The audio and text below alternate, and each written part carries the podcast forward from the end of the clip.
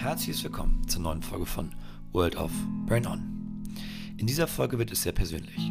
Es geht um das Thema Trauer und Verlust. Was bedeutet es, einen Menschen zu verlieren, ohnmächtig zu sein und mit der eigenen Endlichkeit konfrontiert zu werden? Der Moment des Stehenbleibens, des Innehaltens und der Erfahrung, dass andere mit einem für diesen Moment stehen bleiben.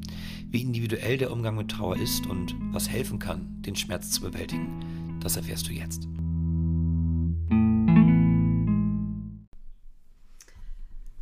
Liebe Freunde des Wobos, hier sind wir wieder und mit einer neuen Ausgabe.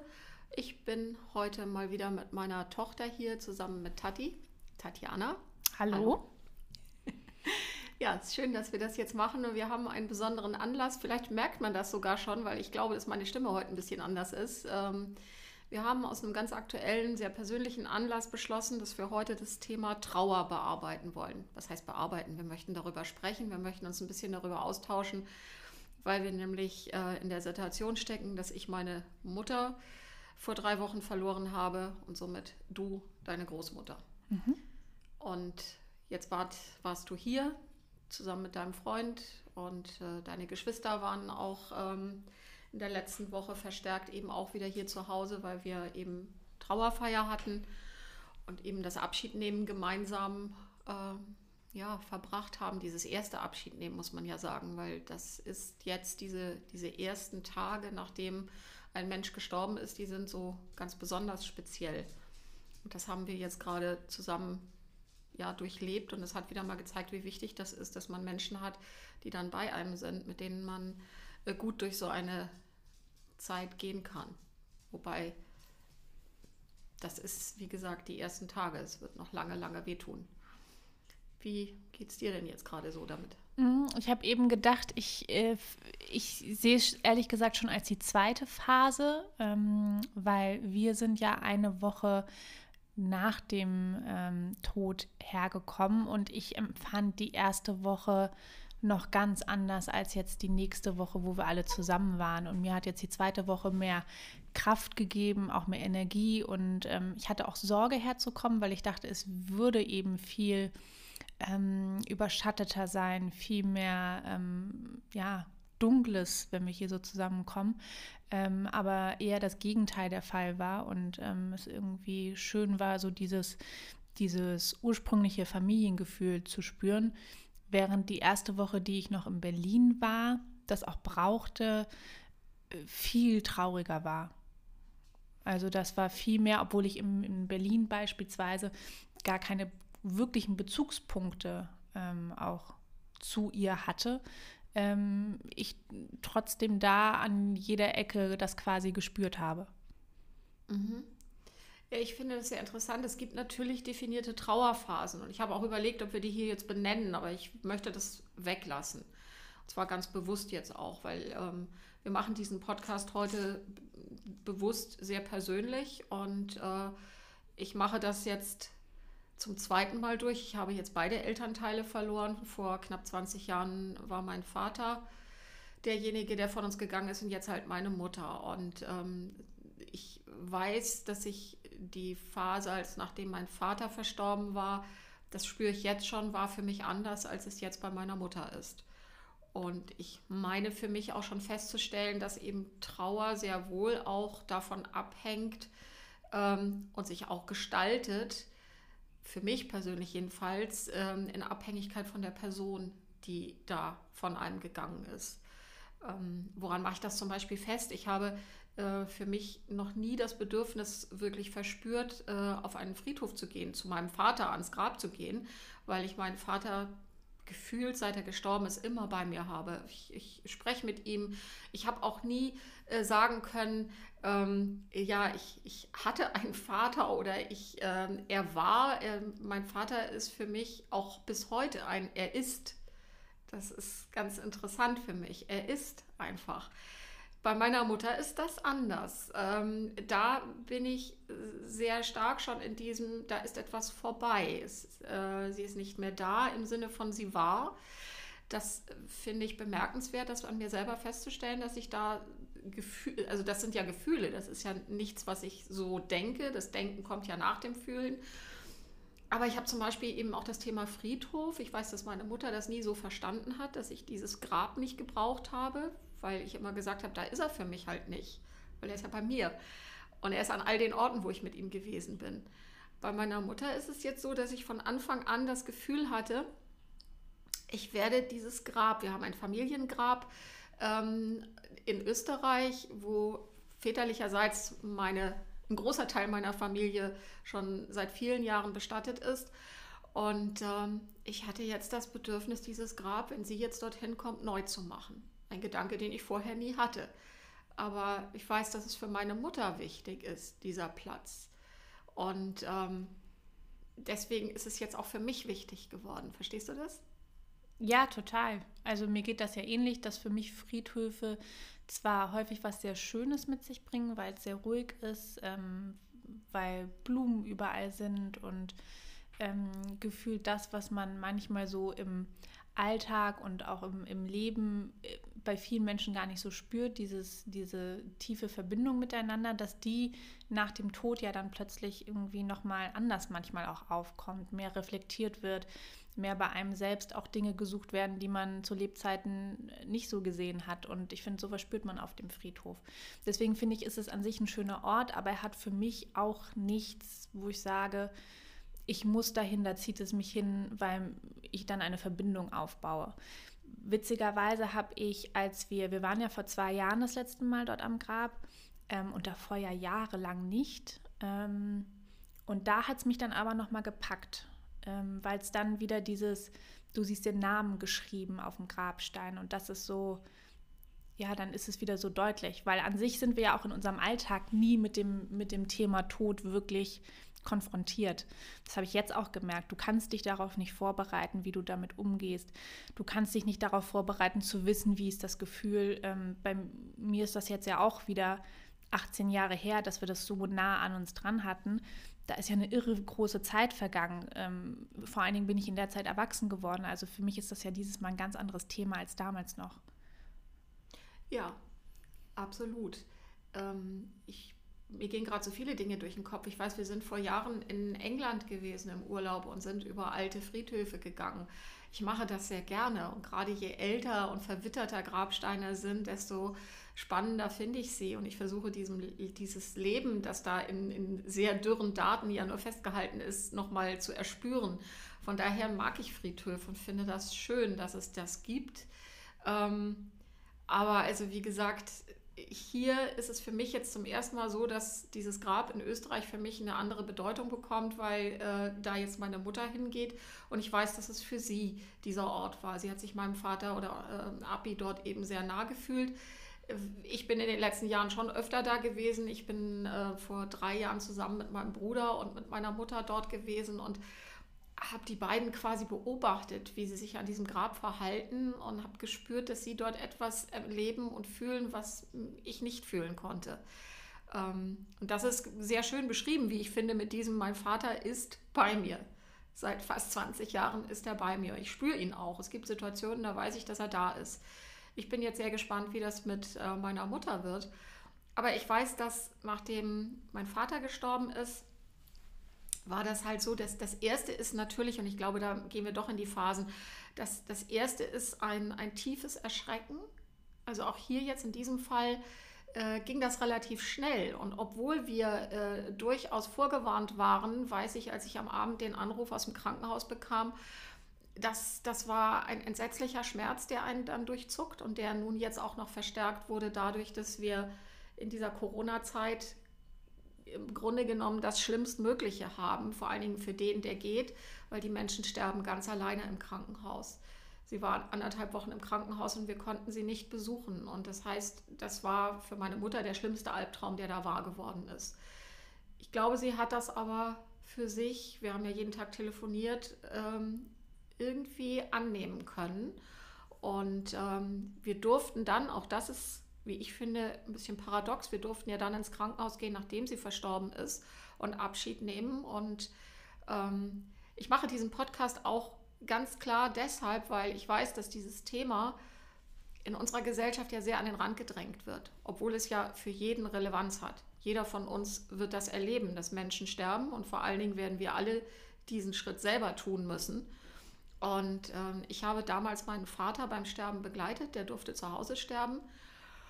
Äh, ich habe ein Jahr später meine Schwiegermutter eben auch als verstorbene Person, sie starb zu Hause, ähm, mich dort verabschieden können. Und ich wusste daher, dass es für mich nicht schlimm ist, einen äh, verstorbenen Menschen zu sehen. Und ähm, ich mag mir vorstellen, dass jetzt der ein oder andere denkt, worüber reden die hier heute. Ich finde es aber trotzdem wichtig und möchte allen auch sagen, wenn ihr diese in diese Situation kommt und ihr habt das Gefühl, dass es für euch wichtig ist, diesen Menschen zu sehen, dann tut es, weil es ist nicht schlimm. Das ist genau der Mensch, der es vorher auch noch war. Und wenn man an so etwas glaubt, und für mich ist es wichtig, die Seele eines Menschen oder wie immer ihr das nennen wollt, die bleibt. Die ist noch lange um diesen Menschen herum. Und man kann sich also verabschieden und diesen Menschen auch noch spüren. Hier war das jetzt so, dass wir ins Krankenhaus kamen und ich kam in dieses Zimmer und das ist dann eben so eine Geschichte, die ich schwierig fand. Ich wusste, ich hatte meine Kinder hinter mir, meinen Bruder und auch hier wusste ich, dass das für den einen oder anderen sehr schwer ist. Deswegen bin ich sehr schnell vorangegangen und habe erstmal diese Decke, die über einen Menschen gezogen ist, beiseite genommen, dass wir das Gesicht sehen konnten. Und das ist ein komischer Moment, das muss ich ganz ehrlich sagen. Ähm, aber dann war das eben sichtbar, dass äh, meine Mutter friedlich eingeschlafen ist. Und das gibt einem Kraft. Das bedeutet, da ist jemand nicht schwer aus diesem Leben geschieden, sondern er ist offensichtlich einverstanden oder sie ist einverstanden, damit gewesen zu gehen. Und das finde ich wichtig und ist auch für den, der zurückbleibt, wichtig, das zu sehen. Und dann ist das eben erstmal dieser tiefe, tiefe Schmerz und Kummer. Und das weicht, habe ich das Gefühl, ich habe es ja jetzt zweimal durch relativ schnell so eine Art Schockstarre. Diesen Schock braucht man, weil er einem dazu verhilft, diesen Schmerz nicht so kontinuierlich zu spüren. Und dann setzt ja all das ein, was man dann organisieren muss. Ne? Als nächster Verwandter muss dann ganz viel erledigt werden. Und auch das hilft, um diesen Schmerz erstmal ein bisschen von sich zu, zu halten. Äh, aber das, was, was ich ja nun schon einmal so erlebt habe, ich glaube, das wird jetzt wieder so sein, dieses erste Jahr ohne einen Menschen. Und dieses immer wieder daran erinnert zu werden, das ist das erste Mal ohne. Das besteht uns in zwei Wochen bevor, wenn wir Ostern feiern. Das erste Mal ohne Ami. Und das wird merkwürdig sein. Und wir haben heute Morgen schon darüber gesprochen, dass wir an sie denken werden und ich tatsächlich die Idee habe, ein, ein Gedeck für sie hinzulegen, so wie wir es immer hatten. Und sie einfach, ja, auch so sinnbildlich bei uns zu haben, vielleicht das Foto auf den Tisch zu stellen oder so das sind Dinge, die sind für mich wichtig. Hm.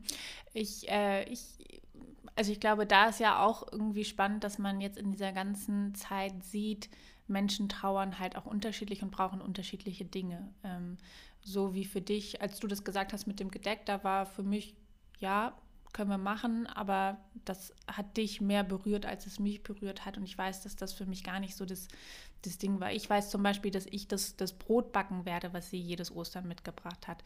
Und dass ich jetzt versuche, eben diese Rituale irgendwie hochzuhalten und ähm, auch verstorbenen Menschen, egal ob es jetzt Verwandtschaft ist oder auch so aus dem Freundeskreis, die irgendwie über sein Leben so mitzutragen in, in Dingen, die, die diesen Menschen ausgemacht haben. Und ähm, ich glaube auch dieser Schmerz, ähm, und weil das jetzt auch zwischendurch mal im Podcast ja hin und wieder Thema war, ähm, ich trinke ja keinerlei Alkohol und habe überhaupt keinen Hang zu Drogen. Und ich habe mit meinem besten Freund da vor äh, ein paar Tagen drüber gesprochen, dass dieser Schmerz, den man bei Trauer spürt, dass das tatsächlich der einzige oder die einzige Phase in meinem Leben jetzt war, in der ich verstehen konnte, warum Menschen sich dahin flüchten. Ähm, sonst fällt mir das ja auch immer sehr, sehr schwer zu verstehen. Ich habe also ich habe ja nichts dagegen, aber für mich ist es trotzdem manchmal schwer, warum Menschen ähm, sich so danach sehnen, weil ich ansonsten per se einfach wirklich ein sehr, sehr glücklicher Mensch bin und das für mich einfach ja halt nicht, nicht sehe, dass ich es an irgendeiner Stelle brauche oder mich danach verzehre und es mir halt nicht schmeckt.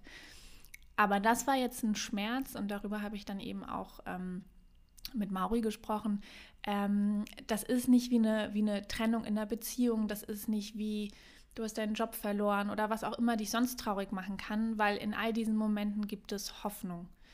Ob die dann begründet ist oder nicht, das sei mal dahingestellt. Aber wenn sich dein Freund von dir trennt oder deine Freundin, dann ist ja immer noch irgendein kleiner, kleiner Lichtblick in dir drin, dass du denkst, irgendwie kriegen wir das wieder hin und ich kriege sie schon überzeugt. Da kann diese Person schon verheiratet sein, 20 Jahre später, und irgendwas brennt in dir, dass du denkst, das kann noch funktionieren.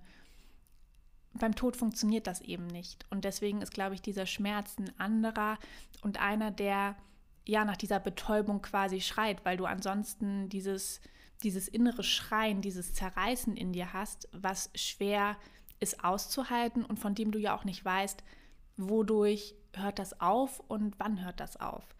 Und das nicht zu wissen, ist, glaube ich, schon etwas, was für viele dann gefährlich ist, eben dahin abzurutschen. Ich hatte jetzt diese Gefahr nicht, weil, wie gesagt, mir schmeckt es einfach nicht. Aber, du sprichst ähm, jetzt von Alkohol. Ja. aber ähm, ich fand das spannend für mich festzustellen, dass ich jetzt besser nachvollziehen konnte, warum Menschen in, in Süchte geraten und was es ihnen gibt. Ähm, Wobei jetzt äh, müssen wir da, das ist so, so jetzt quasi ein Nebenpfad, aber ja, ja. eine Sucht äh, ist ja jetzt nicht nur bedingt dadurch, dass man vor etwas flüchtet. Nein, nein, um Gottes Willen. Aber ja. wie gesagt, ich konnte nachvollziehen, warum auch der Gedanke äh, von Menschen gefasst wird. Ähm, aber was ich jetzt interessant fand, was du gerade sagtest, weil ich im Podcast über Beziehungen neulich genau das äh, ein bisschen anders gesagt habe, nämlich diese Trennung von einem Menschen ist im Grunde genommen auch ein bisschen wie Sterben. Ähm, aber das, was du sagst, ist natürlich, ich lebe mit diesem Menschen, von dem ich mich trenne oder der sich von mir trennt, immer noch in derselben Welt. Man kann so schön sagen, wir atmen immer noch dieselbe Luft und äh, wir, wir, sind zur selben Zeit äh, auf dieser Welt und alleine das ist eine Verbindung wenn jemand stirbt, dann ist er das nicht mehr. Ähm, für Menschen, die gläubig sind, ist es dann immerhin so, so ist es für mich, äh, dieser Mensch ist noch da, er ist nicht mehr in dieser Welt, er ist dann in einer anderen, äh, zu der ich aber über meinen Glauben für mich gefühlt immer wieder den Zugang besitze. Äh, wenn man das nicht glaubt, dann das ist halt wieder eine Weltsicht, die ich sehr schwer teilen kann, weil ich habe sie halt nicht. Ich weiß nicht, wie man dann fühlt. Ähm, kann mir aber vorstellen, dass das deutlich schwieriger dann ist. Das wäre jetzt nochmal interessant, mit jemandem zu sprechen, der das so sieht. Denn das tun wir ja, glaube ich, beide nicht. Insofern, aber dieser Mensch ist eben nicht mehr, es ist diese Chance einfach nicht gegeben, diesen Menschen nochmal jetzt zu sehen in dieser Welt oder seine Stimme zu hören. Das ist nicht mehr möglich. Und dieses, das geht einfach nicht mehr. Dieses Absolute, das ist das, was so schwierig ist. Ich weiß nicht, hast du das neulich zu mir gesagt oder war es Sharika, wie krass das ist, dass Menschen das aushalten können, mhm. diesen Verlust. Warst du das? Nee, ich glaube, das war Sharika. Ähm, aber ja, das ist auch so. Also, das ist auch das, was ich in dieser, gerade in dieser ersten Woche massiv gespürt habe. Ähm, es ist unfassbar, was der Mensch aushalten kann. Und das ist, glaube ich, auch das, was einem dann wieder die Kraft gibt, auch für alles, was im, im Leben noch auf einen zukommen mag. Man kann das alles und man kommt da auch durch. Ähm, wie gut und wie schlecht und wie lange das dann dauert, das wird garantiert variieren. Aber ähm, nach der Ebbe kommt die Flut und so weiter. Das sind ja alle Sprüche, die nicht von ungefähr kommen und darauf kann man sich, glaube ich, schon immer besinnen. Ich glaube, dass es gleichzeitig aber auch wichtig ist, Trauer eben zuzulassen, auch drüber zu sprechen, ähm, und sich diesen Zeiten auch hinzugeben. Ähm, auch das fand ich jetzt spannend. Ähm, wir sind ja alle eingebunden in unseren Alltag und das ist etwas, was einem aus diesem Alltag komplett rausholt. Der Alltag läuft ja aber trotzdem parallel weiter.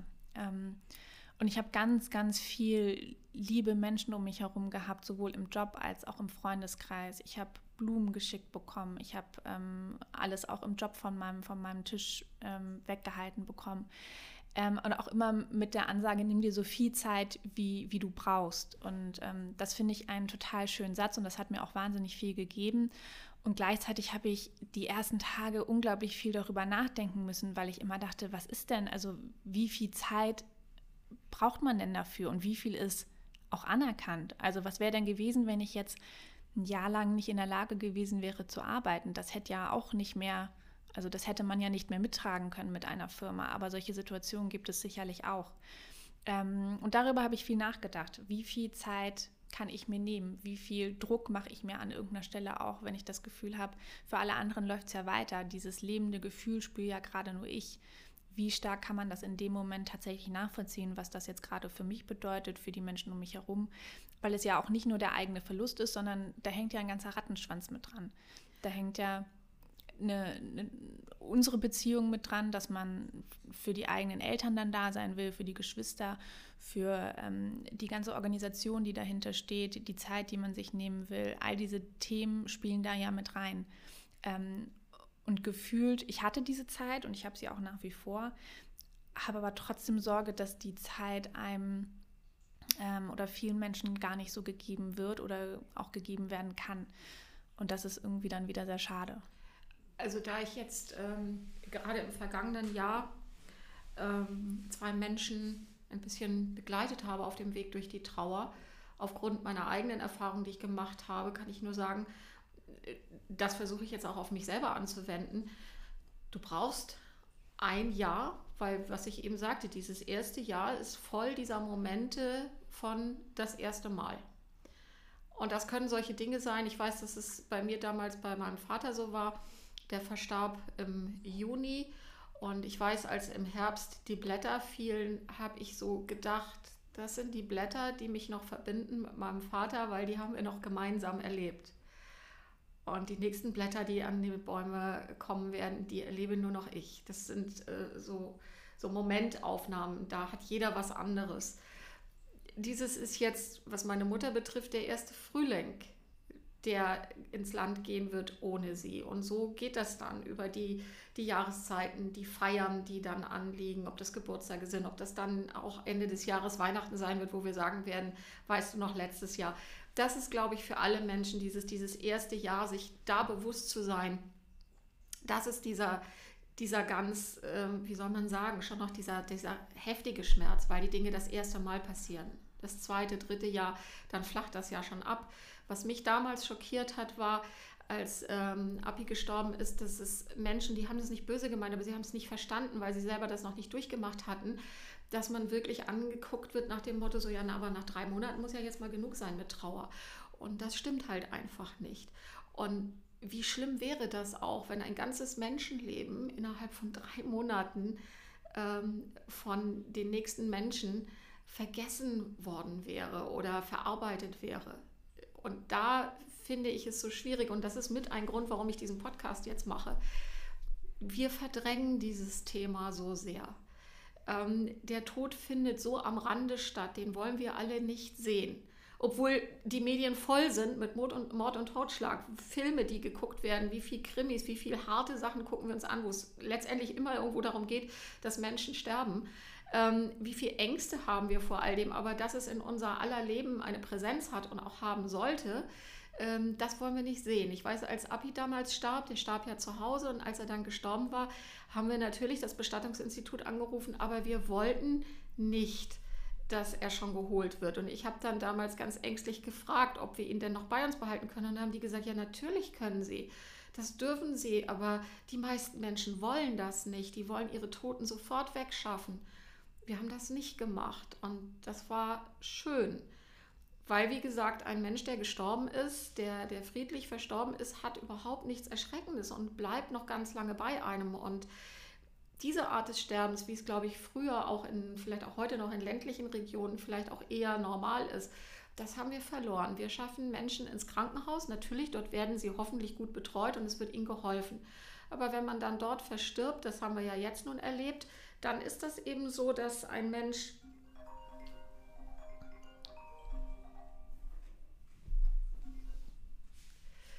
wenn ein Mensch im Krankenhaus verstirbt, dann, dann ist das eben so, dass dort ein, ein Prozedere einsetzt, auf das man keinen Einfluss nehmen kann. Dann habe ich die Möglichkeit, mich zu verabschieden, aber da fühle ich mich schon bedrängt, weil man weiß, man hält diesen Betrieb auf und die können jetzt nicht alle Rücksicht darauf nehmen, dass ich noch Zeit brauche. Und dann werden die Menschen eben in die entsprechenden Räumlichkeiten gebracht. Und ich möchte das jetzt gar nicht weiter ausführen. Ich finde das dann für mich schwierig. Es wird so entpersonalisiert. Ähm, Aber entschuldige, ich finde, das ist trotzdem wichtig zu sagen, dass wir da ja wieder an dem Punkt sind, Menschen trauern unterschiedlich und Menschen brauchen unterschiedliche Dinge. Und ich zum Beispiel weiß, dass es für mich gut war, in dem Moment in Berlin zu sein und nicht vor der Wahl zu stehen, gehe ich noch mal rein oder gehe ich nicht rein. Weil ich glaube, ich hätte nicht sagen können, ich gehe nicht rein. Ich weiß aber, dass es für mich mein Trauma vergrößert, verschlimmert hätte und mir nicht gut getan hätte.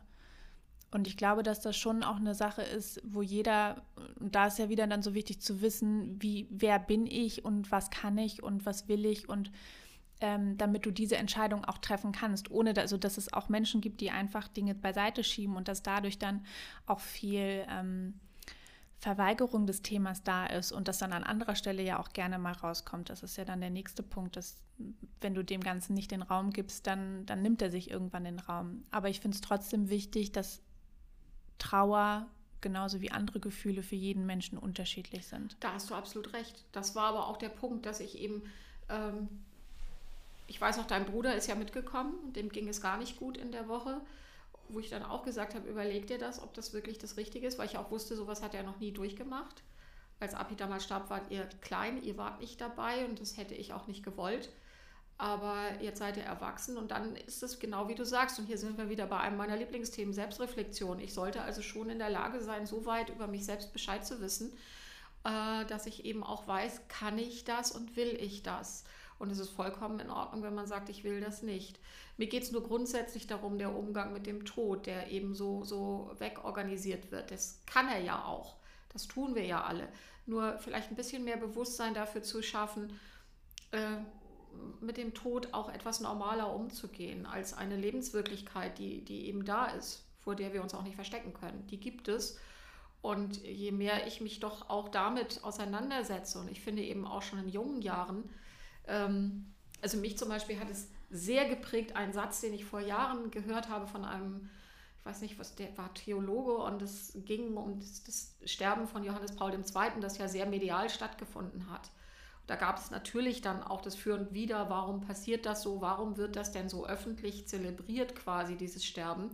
Ich habe es immer so verstanden, dass dieser Papst genau das, wie er gelebt hat, dann eben auch im Sterben vollführt hat, ähm, es zu zeigen, um zu zeigen, dass es dazugehört. Und dieser Mann, der damals interviewt wurde, der hatte dann einen Satz gesagt, den ich sehr bemerkenswert fand, um so sterben zu können, muss man so gelebt haben. Und ähm, das ist für mich so ein Satz, der mich sehr nachhaltig beeindruckt hat, weil ich schon seit vielen Jahren jemand bin, der sagt, ich lebe mein Leben immer mit dem Gedanken vom Ende her drauf zu gucken. Das heißt, ich versuche heute schon, und das tue ich schon seit langem, mir vorzustellen, wenn ich diesen letzten Moment habe, wie möchte ich gehen? Natürlich weiß ich nicht, ob mir das gelingen wird, aber dass ich dieses Leben so gelebt haben möchte, dass ich in diesem Moment dann auch sagen kann, so wie es war, ist es gut. Und ähm, das ist sehr individuell. Aber ich weiß, dass es mir auch Kraft gibt, weil es mir auch manche Entscheidungen im Leben eben dann auch in gewisser Weise nicht leichter macht, aber sie klarer macht. Wie entscheide ich, wenn ich mein Leben vom Ende her betrachte? Ähm, ich habe das schon öfter mit Menschen besprochen, die mich ganz entsetzt angucken, weil für viele Menschen ist das ganz morbide. Aber wer mich kennt, weiß, ich bin kein morbider Mensch. Aber die Auseinandersetzung mit der eigenen Endlichkeit finde ich ungemein wichtig, damit es mich nicht kalt erwischt, sagen wir mal so. Und letztendlich weiß niemand, wann es eintrifft. Genauso wie man nicht weiß, wann die Menschen, die man liebt, wann die eben von einem gehen. Aber man sieht schon, also dieses Thema äh, des Sterbens, des Loslassens ist eben ein sehr persönliches und ein auch sehr wichtiges und entscheidend für das eigene Ich auch. Total. Und man merkt ja auch, das ist auf der einen Seite ist man alleine damit, mit dem eigenen Sterben, aber auch mit dem Sterben von Menschen um einen herum, weil das musst du alleine tragen. Ähm, du kannst nur, und ich glaube, das ist auch das, was wir beide empfunden haben, ähm, dass man Hände um sich herum hat, die ein, ein Stück mitnehmen und äh, ja, so, ein, so ein gutes Gefühl darum herum auch geben. Und man auch da einfach Gespräche haben kann, um dieses einsame Gefühl, das man in dem Moment hat, eben auch loszuwerden und zu sehen, nein, das ist jetzt für uns in dem Moment eine einzigartige Situation und das ist, ähm, sind gerade nur wir, die damit ähm, konfrontiert sind. Aber vor ein paar Monaten war es eine Freundin, vor wiederum einem halben Jahr war es äh, ein Freund. Also das diese Situationen für jeden immer irgendwo da sind und in dem Moment die Welt für denjenigen stehen bleibt, aber drumherum sie sich weiterdreht und es aber zwischendurch Menschen gibt, die mit einem stehen bleiben und ähm, einem für diesen Moment kurz diese, ja, die Hand halt reichen. Und das finde ich ist ähm, in all diesem halt wieder so, so, so eine Schönheit im Leben, dass man merkt, man ist verbunden auf unterschiedliche Art und Weise. Ich finde das schön, was du gerade gesagt hast, dass Menschen mit einem stehen bleiben. Ja, und ich glaube, da zeigen sich auch, das müssen auch gar nicht nur die engsten nee. äh, Menschen sein. Ähm, und das bedeutet auch nicht, wenn jemand nicht stehen geblieben ist, dass das kein guter Freund ist. Aber manche Menschen, für die ist das gerade in dem Moment, dass, dass sie da ja, dabei sein wollen.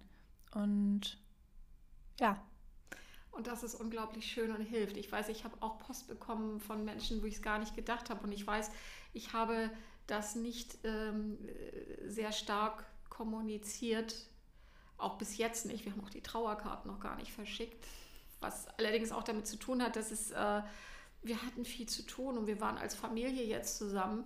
Und wir hatten letzte Woche die Trauerfeier und ich muss gerade so drüber nachdenken. Ich hatte ja von Anfang an gesagt, ich halte diese Trauerrede selbst, weil ich gesagt habe, ich möchte nicht einem fremden Menschen jetzt alles Mögliche über meine Mutter erzählen.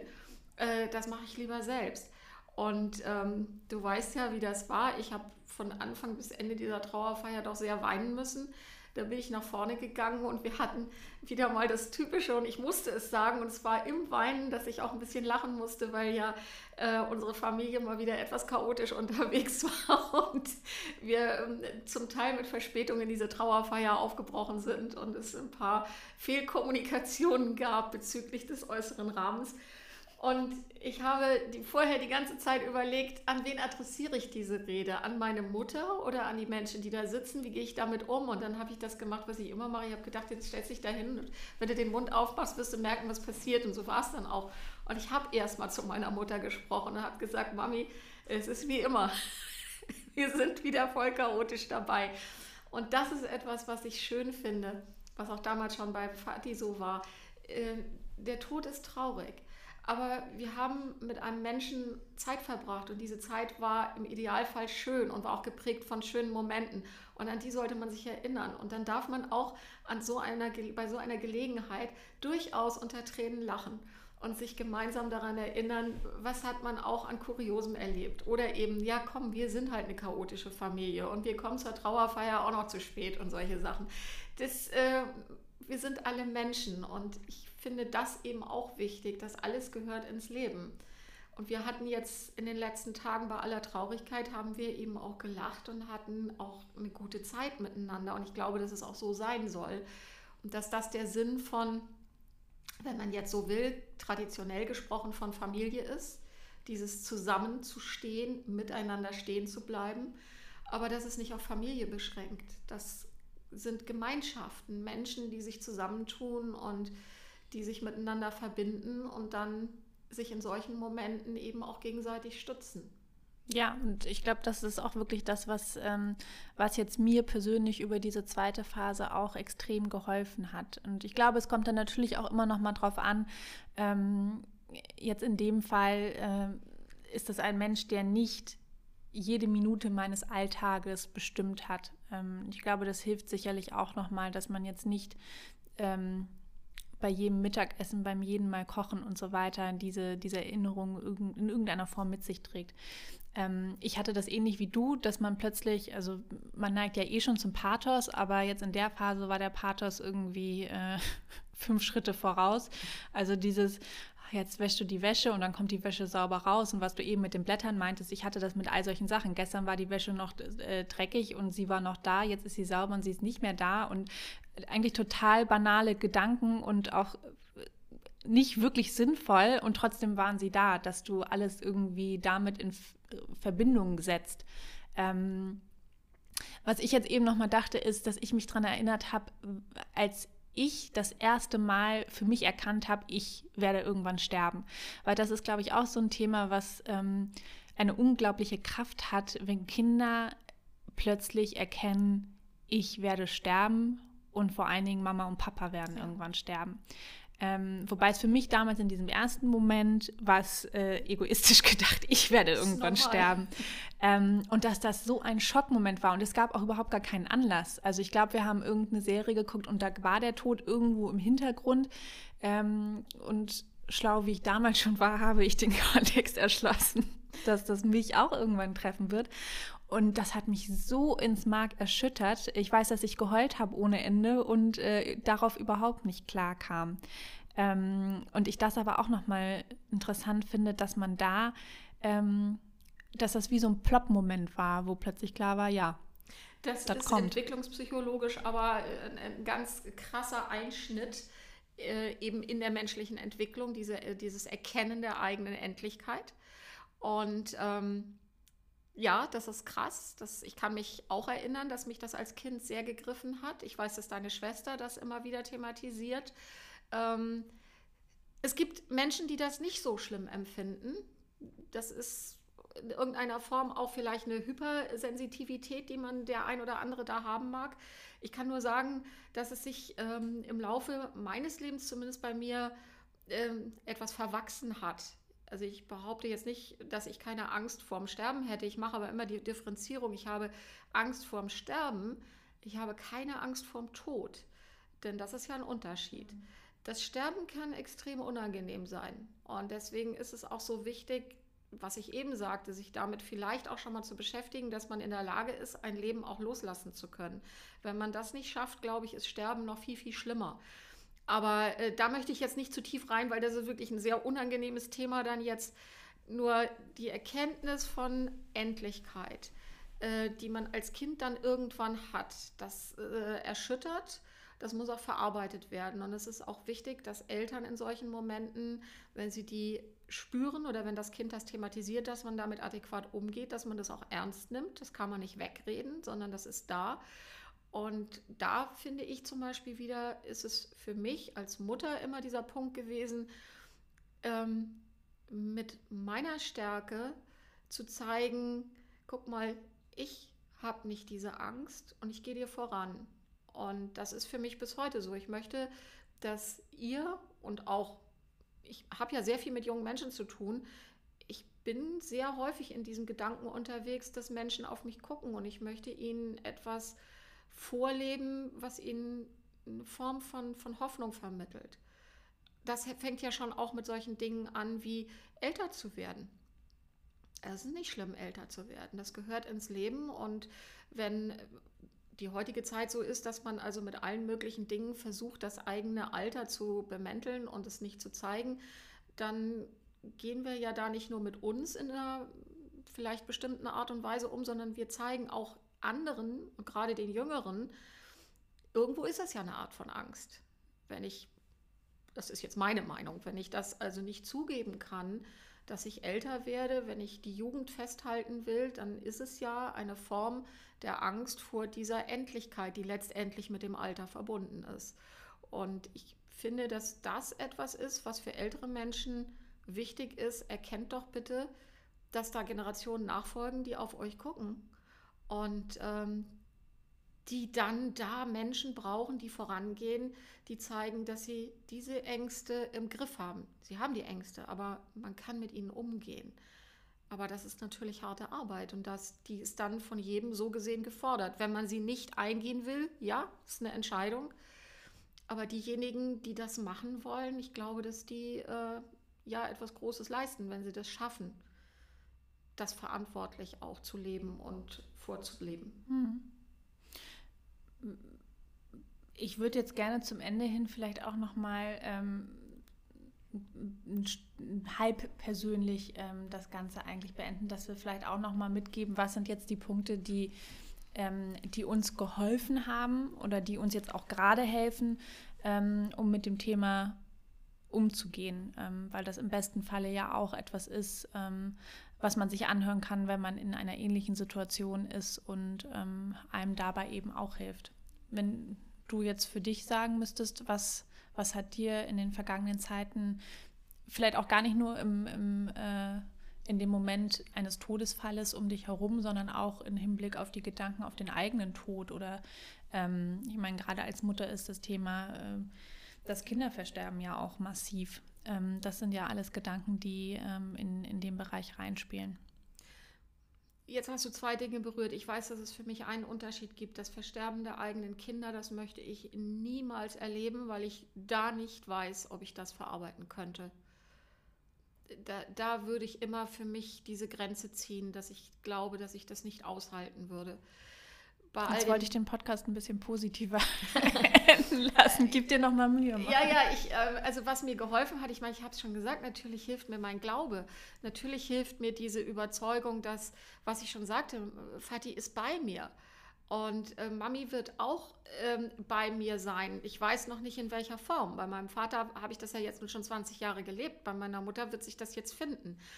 Ähm, geholfen hat mir immer oder hilft mir das, was ich schon sagte, die Gemeinschaft. Also natürlich meine Familie und dieses, was wir ja jetzt wieder spüren, dieses enger Zusammenrücken, auch mit meinem Bruder und seiner Familie und dieses ganz klar, äh, wir stehen zusammen. Ich glaube, das ist unsere Familie. So, so ticken wir. Ähm, ich habe auch trotzdem immer das Gefühl, dass das schon auch diese, dieses ähm, südeuropäische ist, was da in uns schwingt. Äh, wir haben ja schon nochmal eine etwas andere Definition von Familie schon immer gehabt, als sie hier vielleicht eher im Norden gelebt wird. Vermag ich nicht zu sagen. Ich will jetzt auch niemandem zu nahe treten. Ich wollte gerade sagen, ich glaube nicht, dass das was mit den, mit den Regionen zwingend zu tun haben muss. Und dann ist ja auch die Frage, wie definierst du Familie? Also ja. äh, das muss ja nicht Blutsverwandtschaft sein. Das habe ich ja eben schon gesagt. Es ist die Gemeinschaft von Menschen. Aber für mich ist es hier halt schon ähm, ganz klar dieses, ich kann mich hier fallen lassen, ich werde hier verstanden, ich werde angenommen, so wie ich bin und ich darf mir auch meinen Raum nehmen. Das ist für mich eben auch wichtig, dieses, den eigenen Raum sich zu nehmen, zu verstehen, was brauche ich denn. Ich zum Beispiel bin jemand, ähm, der die Trauer sehr stark doch mit sich selber ausmacht, mit sich alleine. Und äh, ich finde das auch für mich gut und richtig. Ich möchte gerne dann lieber mich mal zurückziehen und vielleicht Musik hören oder im Garten sitzen und eben die Blätter betrachten. Das sind die Momente, die ich brauche, die mir gut tun. Und ähm, ja, auch das andere, dieses Lachen. Trotz und alledem zu lachen und Ja zum Leben zu sagen und sich an die schönen Momente zu erinnern, die man hatte. Und was für mich ein ganz wichtiger Aspekt ist, ist, das ist dieses Thema, die eigene Stärke zu kennen, zu wissen, ich komme klar. Und weil ich es gerade gesagt habe und weil du es ein bisschen positiver wolltest, es gibt dieses Lied von Vicky Leandros, Ich liebe das Leben. Und genau das ist meine Haltung zu diesen Dingen. Ich liebe dieses Leben und deswegen haut mich da so schnell nichts um. Ich glaube, das singt sie sogar auch so. Ja. Wie ist es bei dir? Mm, ich glaube, ich kann da, kann da quasi vieles ähm, genauso unterschreiben. Ähm, ich glaube, für mich, ich bin auch jemand, der das eher für sich ausmachen möchte. Ich bin auch nicht, also ich kann vor anderen Menschen weinen, ich tue es aber nicht gerne, weil ich nicht gerne betätschelt ja. werden möchte, ähm, sondern ähm, man kennt das ja auch, glaube ich, wenn man dieses, dieses tiefe Weinen in sich drin hat, ähm, dass man sehr stark zusammenhält und sobald dich jemand in den Arm nimmt und du dann doch mal entspannst, dann richtig loslegst. Ähm, den Moment habe ich aber doch lieber für mich alleine, weil ich finde, das ist einfach doch etwas, was so intim ist und wo man so ähm, für sich ist, ähm, dass das ja, dass, dass ich das für mich machen möchte. Ich finde es aber gleichzeitig ähm, schön, zum Beispiel jetzt ähm, in meiner Beziehung das auch zu haben, also auch so einen Moment in einer Beziehung gemeinsam zu tragen ähm, und da auch zu sehen, ähm, was ich, worüber ich im ersten Moment natürlich gar nicht nachgedacht habe, aber ähm, natürlich mein Freund, der jetzt fünf Jahre an meiner Seite ist, der hatte ja auch eine Beziehung zu diesem Menschen und auch mit dem hat das etwas gemacht. Und da gemeinsam auch Momente zu haben, diese Trauer zuzulassen und ähm, da eben diese Intimität zu haben, dieses sich quasi emotional nackt auch in dieser ganzen Sache fühlen, ähm, das kann auch unglaublich kraftvoll sein, fand ich. Ähm, und ähm, dann ist es, finde ich, auch, also ich bin unglaublich viel spazieren gegangen und dieses wirklich rauskommen und ähm, ja, den, den Kopf diese Weite geben. Ich hatte das Gefühl, wenn ich in der Wohnung bin, dann habe ich nicht diesen, diesen Platz zu atmen, ähm, um, um damit umzugehen, sondern ich musste irgendwie raus und frische Luft um mich herum haben. Ähm, und ich habe viel geschrieben. Also ich habe viele Situationen aufgeschrieben, an die ich gedacht habe. Ähm, Dinge, die ich, ähm, nachdem das jetzt vor 20 Jahren eben dann das letzte Mal war und man dann feststellt, wie sehr Erinnerungen einfach auch verblassen. Manche Dinge kannst du einfach nicht, nicht festhalten.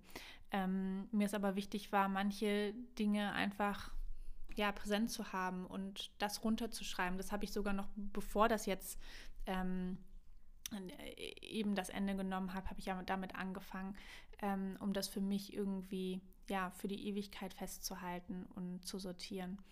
Ähm, ja, und alles, wo du den Kopf in irgendeine andere Richtung bewegen kannst. Und ich meine damit nicht ähm, sich ablenken, eher im Gegenteil, sondern Aktivitäten wie das Schreiben, wie das Malen, wie das Spazierengehen, wo du dem Ganzen eher Raum gibst, aber ohne dass du dich verkriechst und einfach nur, ja, man kauert sich so ein, wenn man zu Hause ist, finde ich, gerade wenn man irgendwie weint und so.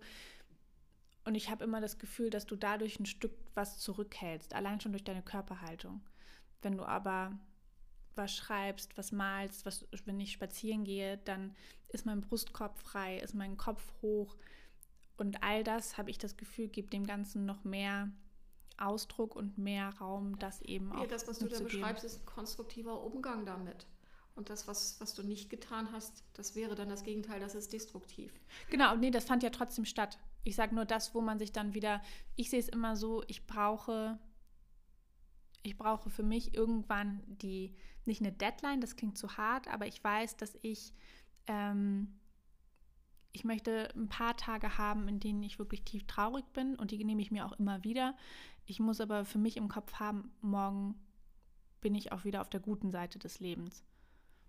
Und ich glaube, damit machen wir an der Stelle Schluss und äh ich danke dir, das war ein Versuch und ich glaube, der ist gelungen. Ich weiß nicht, wie du.